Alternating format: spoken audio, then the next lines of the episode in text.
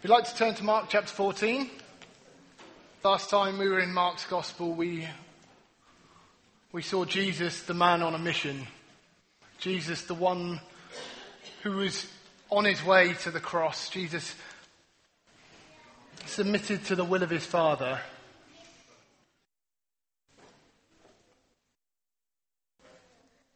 Led like a lamb to the slaughter. Silent before the chief priests, but on his mission, on his mission, going, going to fight for our freedom, for our, to win the battle over death. And from Jesus, the man on a mission, today we're turning to see, from that man on a mission, to look at Peter's painful failure. In a moment, I'm going to read from The a couple of verses, Mark fourteen, fifty-three and fifty-four, and then carry on in verse sixty-six. But I'm just going to pray. Father God, as we look at these verses, as we see Peter in the courtyard, Lord, would you speak to us today? Lord, would you would you open our hearts? Lord, that as we look at Peter's failure, we see your wonderful grace.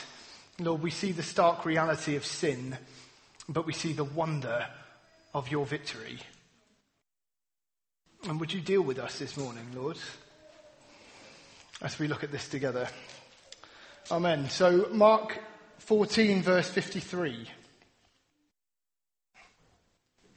They took Jesus to the high priest, and all the chief priests, the elders, and the teachers of the law came together. Peter followed him at a distance, right into the courtyard of the high priest. There he sat with the guards, and he warmed himself at the fire. Then turn to verse sixty-six. While Peter was below in the courtyard, one of the servant girls of the high priest came by. When she saw Peter warming himself, she looked closely at him. "You also were with that Nazarene Jesus," she said. But he denied it. "I don't know or understand what you're talking about," he said, and went out into the entrance. When the servant girl saw him there, she said again to those standing around him, "This fellow's one of them." Again he denied it. And after a while those standing near said to Peter, "Surely you're one of them. For, for you are a Galilean." He began to call down curses, and he swore to them, "I don't know this man you're talking about." Immediately the cock crowed the second time, and then Peter remembered the word Jesus had spoken to him. "Before the cock crows twice, you will disown me three times." And he broke down and wept. What we see is a, a horrible moment for Peter. We see the build-up through Mark chapter fourteen. We've seen through Mark fourteen, they've been in the upper room at the Last Supper as we now know it. Jesus sharing this Passover meal with his disciples, talking to them of, "One of you is going to betray me." And then Judas goes out. We see from there they move on out to the Mount of Olives, and on their way we see this uh, discussion going on in verse twenty-seven.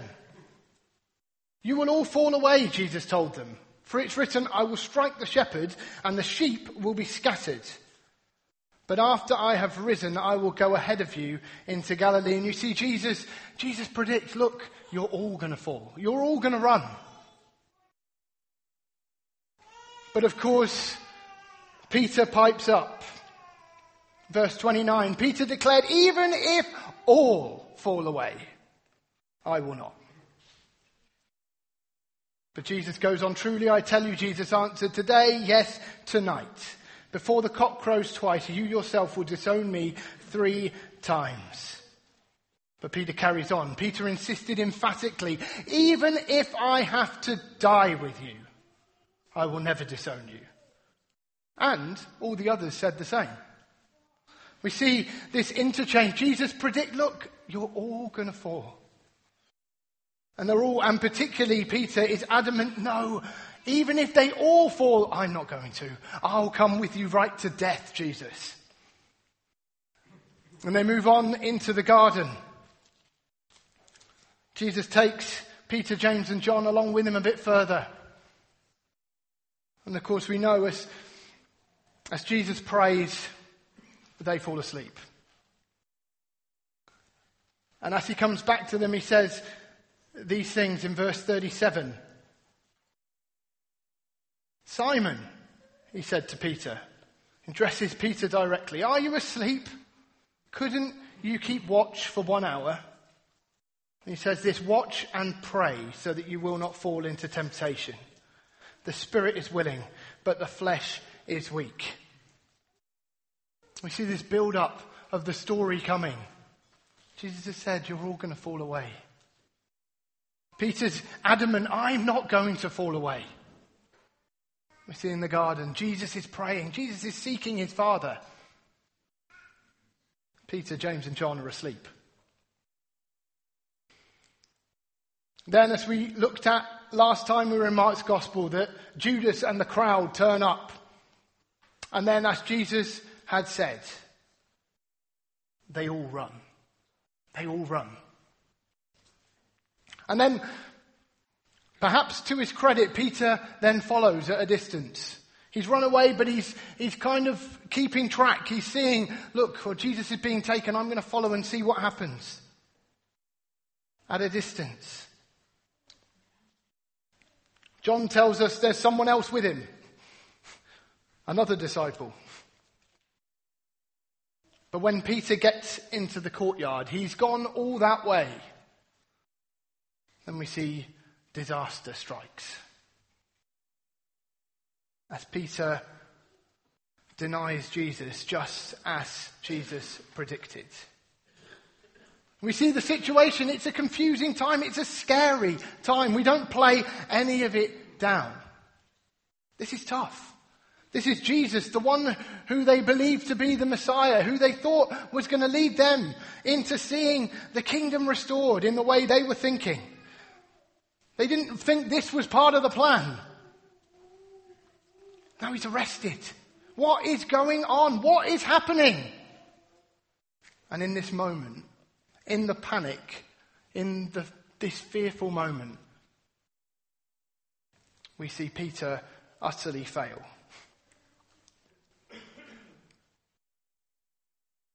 In this moment of just pure fear. No, I don't know him. I don't know him. Don't put me in the same category as him. Don't put me anywhere near him. I don't know him. But let's look, let's see, who is this? This is, is this Peter who we're talking about. Peter, the man who left everything to follow Jesus.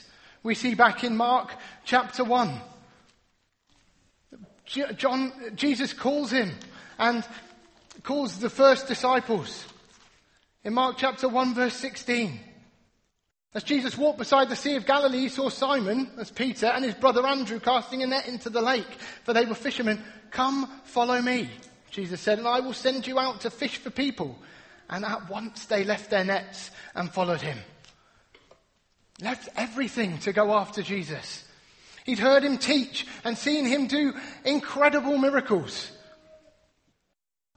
Peter was there when Jesus turned water into wine, when, when Jesus said, right, here's these five loaves and fish, you go and feed everyone. And had seen it multiply miraculously. He'd seen Jesus heal person after person after person. He'd been there when Jairus' daughter was raised to life. When Lazarus was called out of the tomb. See, this it was this Peter who'd been the one who'd got out of the boat. As Jesus came walking on the water, it was Peter who said, if it's you, Lord, I could come out to you. And yes, after a while, he saw the waves and got afraid. But Peter was walking on water.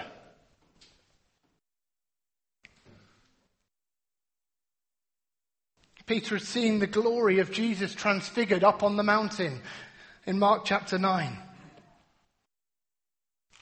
And Peter also, in Mark chapter eight, verse twenty-nine, is the one who recognized this is who Jesus is. Jesus had asked them, who do people say I am? And then in verse twenty-nine, but what about you, he asked, who do you say I am? Peter answers, you are the Messiah. It's this Peter who suddenly in the courtyard, when he gets to it, in the courtyard, he's been following Jesus for three years. He's been seeing all of this. He'd done, he, Jesus had sent him out and they'd done all sorts of amazing things. And yet in the courtyard, three times, I don't know this man you're talking about. We see Peter facing a growing problem, a lie that is stated once and just grows. It's gone from, even if I have to die with you, in the space of, in our biblical text, a few verses. Now, in the fear and the confusion, I don't know him. I don't know him. And as we look at this, we have to recognize the seriousness of it. We see what Peter has done. In, he's denied his Saviour. He denied Jesus, his friend, his teacher, his Lord and his King. And Peter understands as he breaks down and he weeps. But today as we look at Peter's failure in the courtyard, I want to draw out three things that we can see for us. And firstly, as we look at Peter in the courtyard, firstly, we're drawn to recognize our weakness. We're drawn to see, as people, we cannot do it alone. We see our need of Jesus. We see our need. As we look at Peter failing in the courtyard, we see that we, uh, we are weak flesh. And we recognize as well, as we look at that, the battle that we are in. You see, in verse twenty-nine, we see Peter boldly, even proudly declaring, even if all fall away, I will not. It sounds so good. It sounds so full of faith. So, so strong. But yet when temptation comes, when the opposition is confronting him, when the uncomfortable questions come, when the, this dark moment in the courtyard comes, reality strikes. As we look at Peter, we need to recognize our own weakness and our need of Jesus in order to stand firm in the time of trial.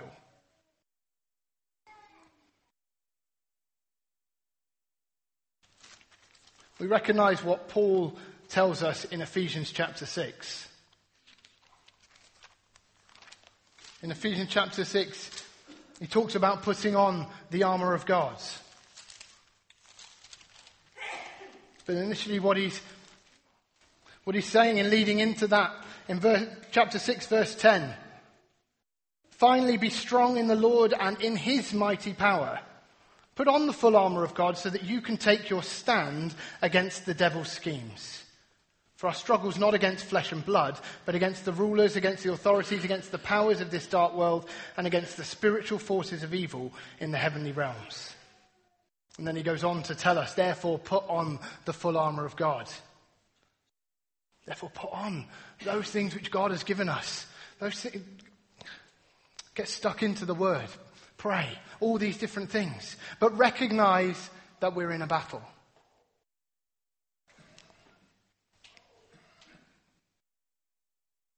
It's so easy, like Peter, to make the bold claim. It's so easy for us to think, oh, I've got this covered. I can do this. It's not a problem for me. It's so easy in every, in, in different aspects of our lives, in different aspects of how we're serving God, in different aspects that we find ourselves in. To come to a place of thinking, I know what I'm doing now. I know what I'm doing.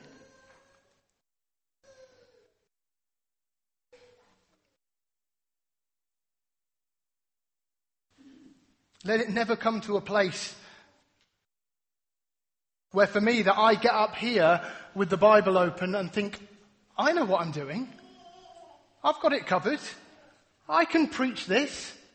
I can bring the right truth. And we're always in need of him. As Paul, again in First Corinthians chapter ten, draws our attention. He brings the stark warning in chapter ten, verse twelve. So if you think you're standing firm, be careful that you don't fall. He goes on to tell us that no temptation's overtaken you except what is common to mankind. And God is faithful. He will not let you be tempted beyond what you can bear.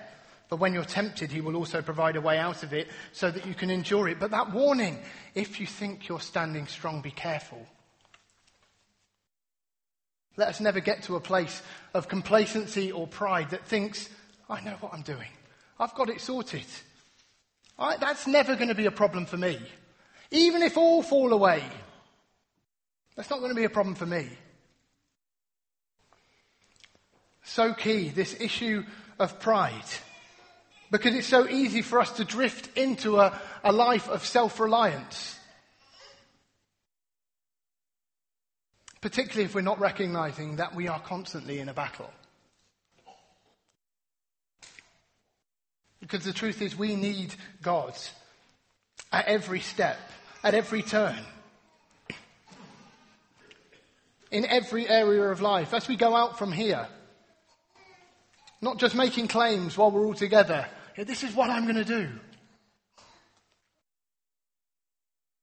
Or constantly appearing okay. Yeah, I'm fine. I'm all right.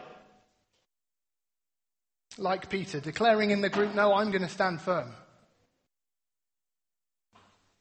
But then as we go out into our, our lives at work or at school or wherever it may be, in our in our marriages, in parenting ch- our children, in at university, at any place where we are, in any conversation we come into,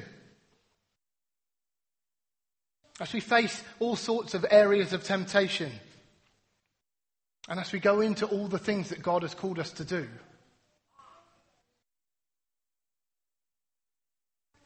let us be so aware of our weakness and our need of God.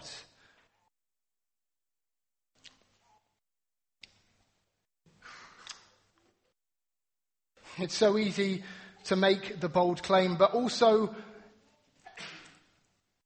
we must recognize our weakness, but at the same time, we don't just see, I can't do it on my own, as, okay, well then I'm bound to fail.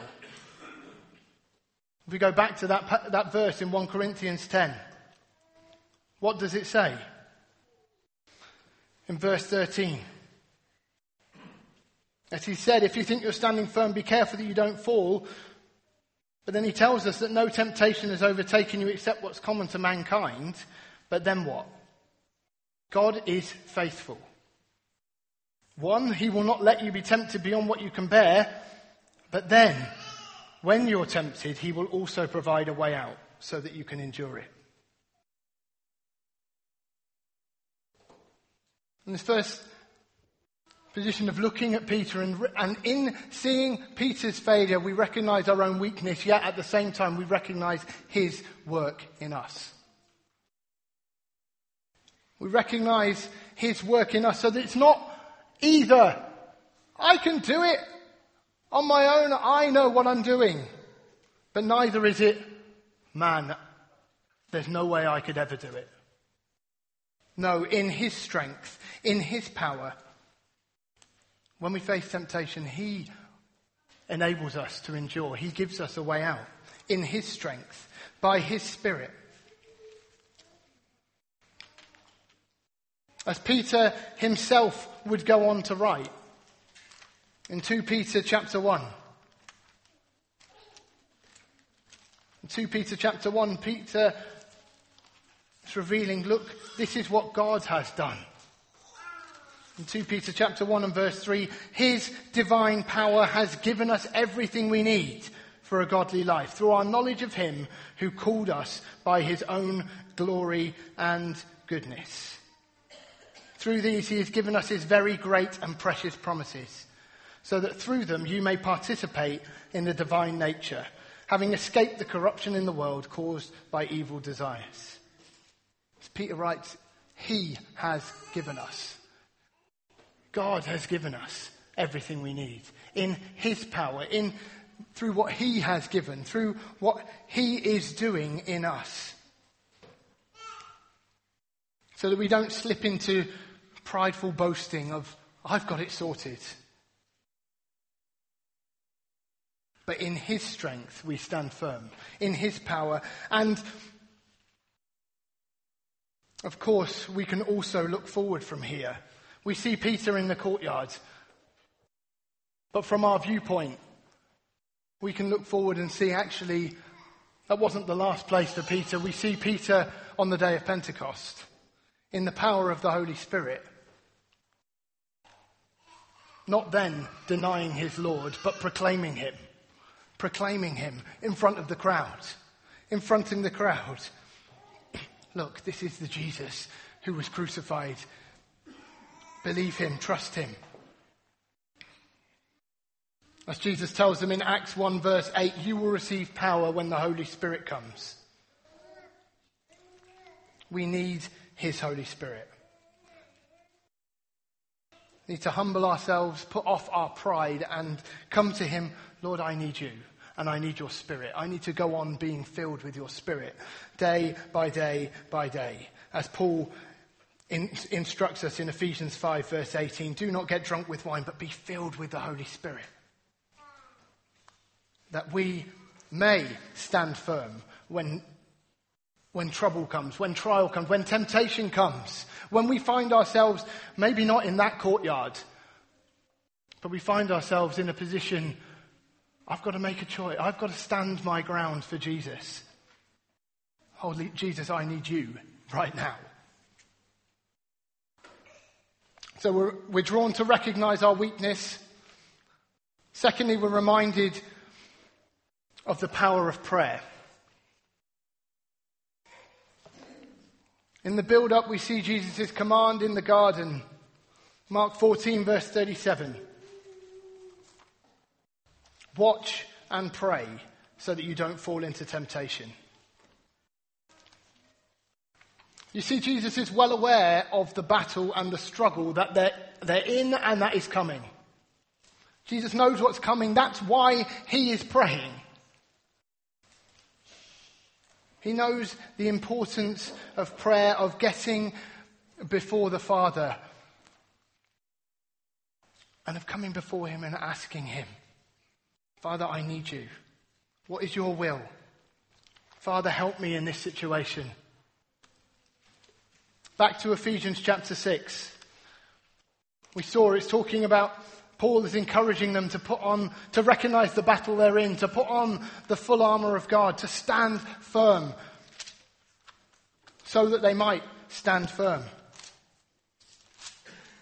But as it goes on, he tells them put on the full armor of God and talks about putting Uh, with the belt of truth buckled around your waist, with the breastplate of righteousness in place, and so on. But then in verse eighteen, and pray in the Spirit, in all occasions, and with all kinds of prayers and requests.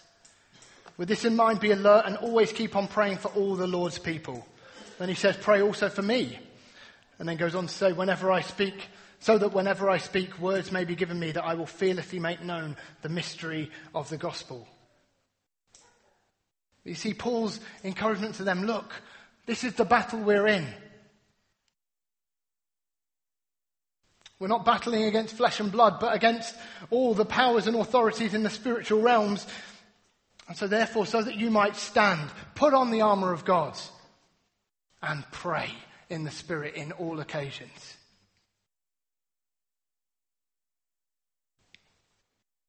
And we see Jesus' demonstration of this. Obviously in the garden, we see him getting before his Father. Look. And yes, he brings a very definite request in that time, but he's seeking his Father's will. But we see throughout his time uh, on earth, Jesus making it a point of getting away to pray. Jesus making a point of seeing the importance of prayer. So we see it back in Mark chapter one, right at the beginning, but in verse thirty-five. It's a Joseph Mawila, when he was here, drew on this passage. We've seen stuff has been happening, things have been going on, and then in Mark chapter one verse thirty-five, very early in the morning, while it was still dark, Jesus got up, left the house, and went off to a solitary place where he prayed. He's getting away before his Father. Again, in chapter six and verse forty-six, we see a similar thing.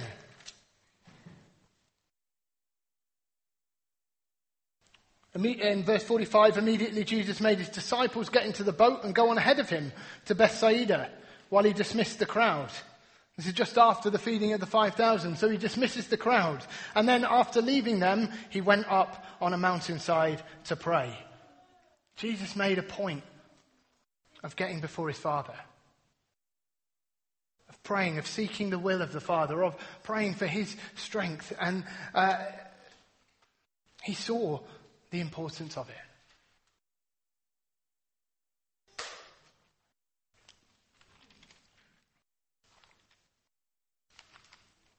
So important. That's why he commands Peter and the others, watch and pray so that you will not fall into temptation. They've got an opportunity here. An opportunity to get before your Father. I know what's coming. These next moments are going to be so hard. So come and pray. Come and pray. James also encourages us. James chapter five. Verse thirteen, just talking about this whole thing in all circumstances. In verse thirteen, is anyone among you in trouble? Let them pray.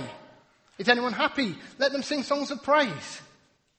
Is anyone among you ill? Let them call the elders of the church to pray over them and anoint them with oil in the name of the Lord. And then he says this, and the prayer offered in faith will make the sick person well. The Lord will raise them up. And if they've sinned, they will be forgiven.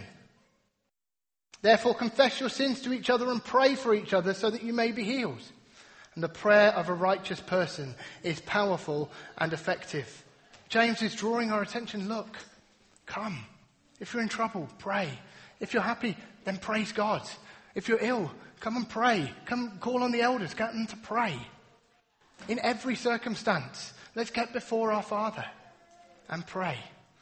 And James gives us the example of Elijah, as, as Dan was showing us last week, talking about Elijah. But we see James refers to him, Elijah was a human being, even as we are.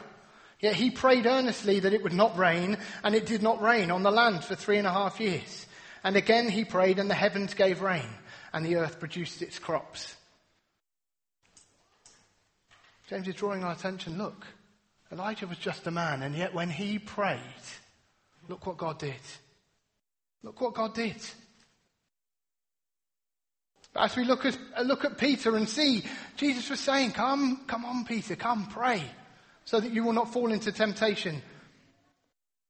I want to catch some more of that sense of fervently praying, of coming before God persistently, unceasingly, and for us to be a people who all the more so are doing that. Coming before God, because it's so easy, just like Peter and the others did in the garden, to go to sleep. Maybe literally, maybe metaphorically, just, I just need to rest. I just need some time to relax. I just need to switch off. Rather than, I need to get before my Father and pray. I need to come and pray. Not saying that rest or relaxation or sleep are wrong things, but yet so often I know in my life, rest, relaxation and sleep can just be another word for I'm being lazy and I don't want to come and pray. I don't want that to be the case. I don't want that to be the case for any of us. But that we would get hold of the importance of coming before our Father in prayer. Yes, so that, as Jesus says, so that we don't fall into temptation. But as we've seen from these other passages, it applies what more widely than that as well. That in every circumstance, as James has kind of alluded to. And as Ephesians six tells us, let's pray for all the Lord's people. It goes so far beyond. And yet to come and pray can feel so hard. But again, we see Jesus. What does he instruct us to do? Matthew six, verse nine. Because it can be hard. We're battling, battling against our our kind of human desires. I just want to relax. I just want to. I don't, I don't want to come and work hard and come before the Father. Because I don't know what to say. I don't know what to pray. I don't know what to come and say. But then let's come back to what Jesus taught. Matthew chapter six verse nine. This then is how you should pray. And he goes on to, to bring us what we would now refer to as the Lord's Prayer.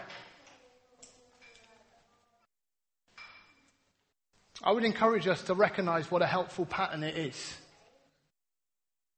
That so often it can just become a either something that is just said by rote and becomes a tradition and becomes seemingly becomes very dead and not And with, yeah, well, lifeless. Or we go the other way and just reject it completely because it's become that. Now, this is what Jesus taught. Our Father in heaven, hallowed be your name.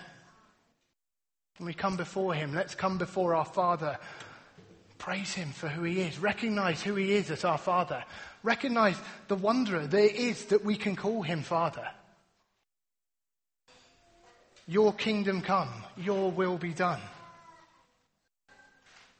As we come, let's pray.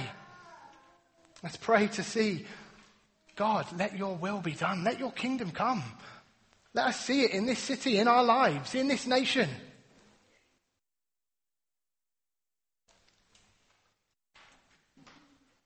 Pray back the promises of God to him. Lord, this is what you have said you will do. You said you would do it.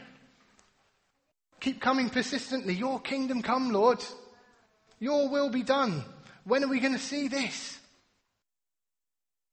As we're stirred to see revival, to see God break out in power on churches and across this land, then let's come, let's pray. Your kingdom come, Lord. Let's get hold of seeing God's will being done. Give us our day. Give us today our daily bread. God, you're our provider. God, you give us everything we need. Lord, provide for me again today as I, what I need physically, what I need as I'm standing in this place of temptation or of whatever, wherever I am, where I'm going to face opposition, whatever it may be that I'm doing. Lord, would you provide for me today? And forgive us our debts as we have forgiven Also forgiven our debtors, and lead us not into temptation, but deliver us from the evil one. Oh Lord, yeah, I want to come and confess I've got it wrong. I've messed up again, Lord, would you forgive me? And Lord, would you, as he said in the garden, pray that you would, that you would not be led into temptation. You would stand against temptation. As he instructs here, lead us not into temptation. Lord, would you bring protection? Would you help me? Would you give me a way out, as it says in your words? As we look at Peter's example, as we see as they slept in the garden and as Peter then falls in the courtyard. Jesus' clear instruction to us and encouragement. Come and pray. Pray. Seek me. Seek your Father in heaven. And there's a measure for us to, there's an invitation to us and a command to us to drop our pride and to ask. As pride comes and causes us to rely on ourselves, to think we can do it ourselves and to give the answer, yeah, I'm doing fine. But it holds us back from asking our Father and asking our brothers and sisters for help and from being honest with one another. Okay, so we're drawn to recognise our weaknesses. We're reminded of the power of prayer. But in the courtyard, and then beyond, we are again amazed by the grace of God. We are amazed by the grace of God. Because this is not the end of Peter's story. Peter in the courtyard, it's a serious moment. It's a horrible moment. We recognise so clearly from seeing Peter just the the weight of sin and the, the the horror of sin. There's no sense of sweeping it away. Oh, it didn't really matter, Peter. It didn't really matter. There's no casualness about it, and yet we see the wonder of the grace of God as we turn to John chapter twenty-one.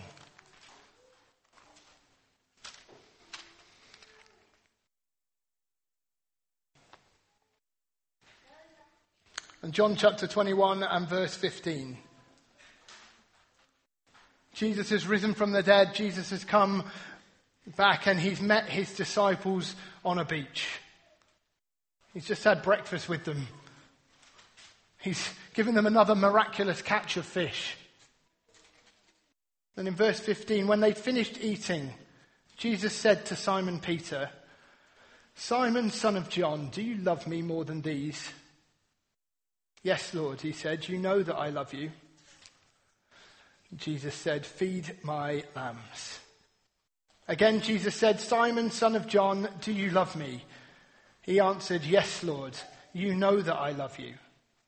Jesus said, "Take care of my sheep." And the third time he said to him, "Simon, son of John, do you love me?" And Peter was hurt because Jesus asked him the third time, "Do you love me?" He said, "Lord, you know all things. You know that I love you." And Jesus said, "Feed my sheep."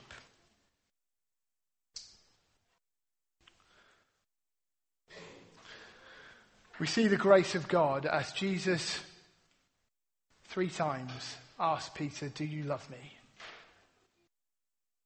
And as Peter replies, Jesus three times commands him, "Peter, go and feed my sheep. Peter, I've got work for you to do. Peter, let's go." As Peter three times in the courtyard said, "I do not know him." Yet on the beach, Jesus calls to Peter, "Peter, we're going on together. I've got work for you to do. I've got work for you to do. Do you love me, Peter? Come, feed my sheep. Feed my lambs."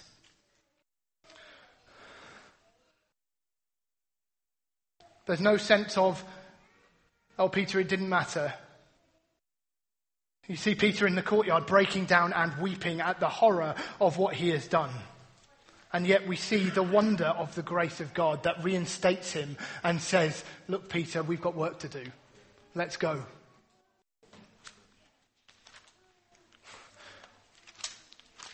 The wonderful words in First John chapter one.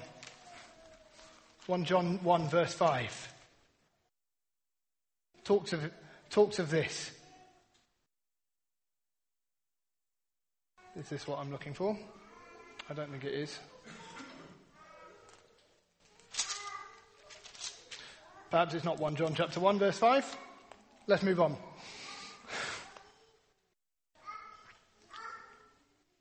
We see, we do see Peter's sin, and we see his wonderful restoration. So that he, there in the courtyard, we are struck. We are so struck, yes, by the, the horror of sin, but by the wonder of the grace that says, Peter, go and feed my sheep. Romans eight, verse one. I know this one's right. I know I've put, written down the right reference. Romans eight and verse one. The wonderful truth. Therefore, there is now no condemnation for those who are in Christ Jesus. That's because through Christ Jesus, the law of the Spirit who gives life has set you free from the law of sin and death. But what the law was powerless to do because it was weakened by the flesh, God did by sending his own Son in the likeness of sinful flesh to be a sin offering. And so he condemned sin in the flesh, in order that the righteous requirement of the law might be fully met in us, who do not live according to the flesh, but according to the Spirit. Therefore, there is now no condemnation. Because you see, Peter claimed, even if I have to die with you. You see, the reality is, as Peter was breaking that promise in the courtyard, Jesus was on his way to die for him and for us. It wasn't the Peter's bold claim that, no, I can do it, I'll come and I will die with you. No, the truth is Jesus was going to come, Jesus was going to the cross so that he could die for Peter, that he could die for us, that therefore there would be now no condemnation for those who are in Christ Jesus. You see, as Peter fails in the courtyard, Jesus' work on the cross brings restoration. The verse I was looking for in First John talks about the truth that if we confess our sins, he is holy and just to forgive us.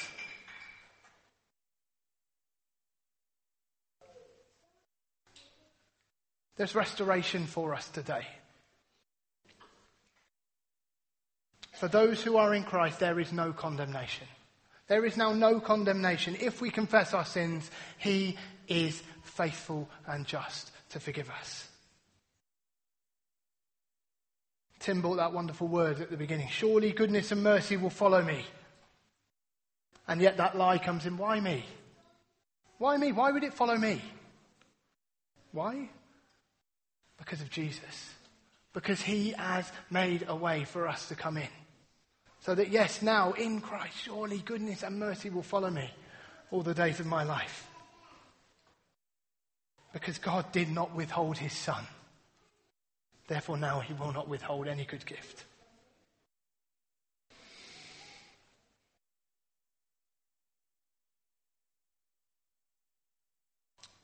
In closing, as we look at Peter in the courtyard, we're confronted with the, with the truth of our, our inability to do it on our own. Of, of the horror of sin, but of the wonder of the grace of God.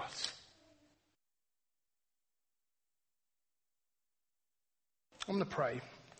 Let's pray and then we'll see how we respond from here.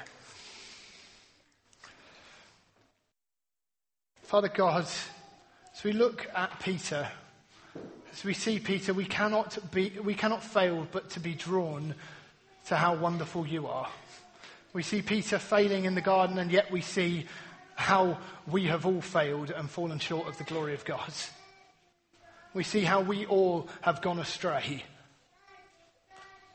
And yet in the example of Peter, we see the wonder of your grace and the wonder of your saving work on the cross, the wonder of the restoration that it brings. Lord, as we look, we can see, yes, we can see our ultimate need of you. So Lord, I pray that you would come and work in us. Lord, that we would never come to a place of thinking, I've got it sorted. I've got, I, I can stand in this on my own. No, Lord, we always need you. We always need to keep coming to you, to keep bringing our requests and our confession and, and all of that in prayer. Because we are totally dependent on you, Lord. But Lord, we are overwhelmed by the wonder that there can be forgiveness. That we can be saved.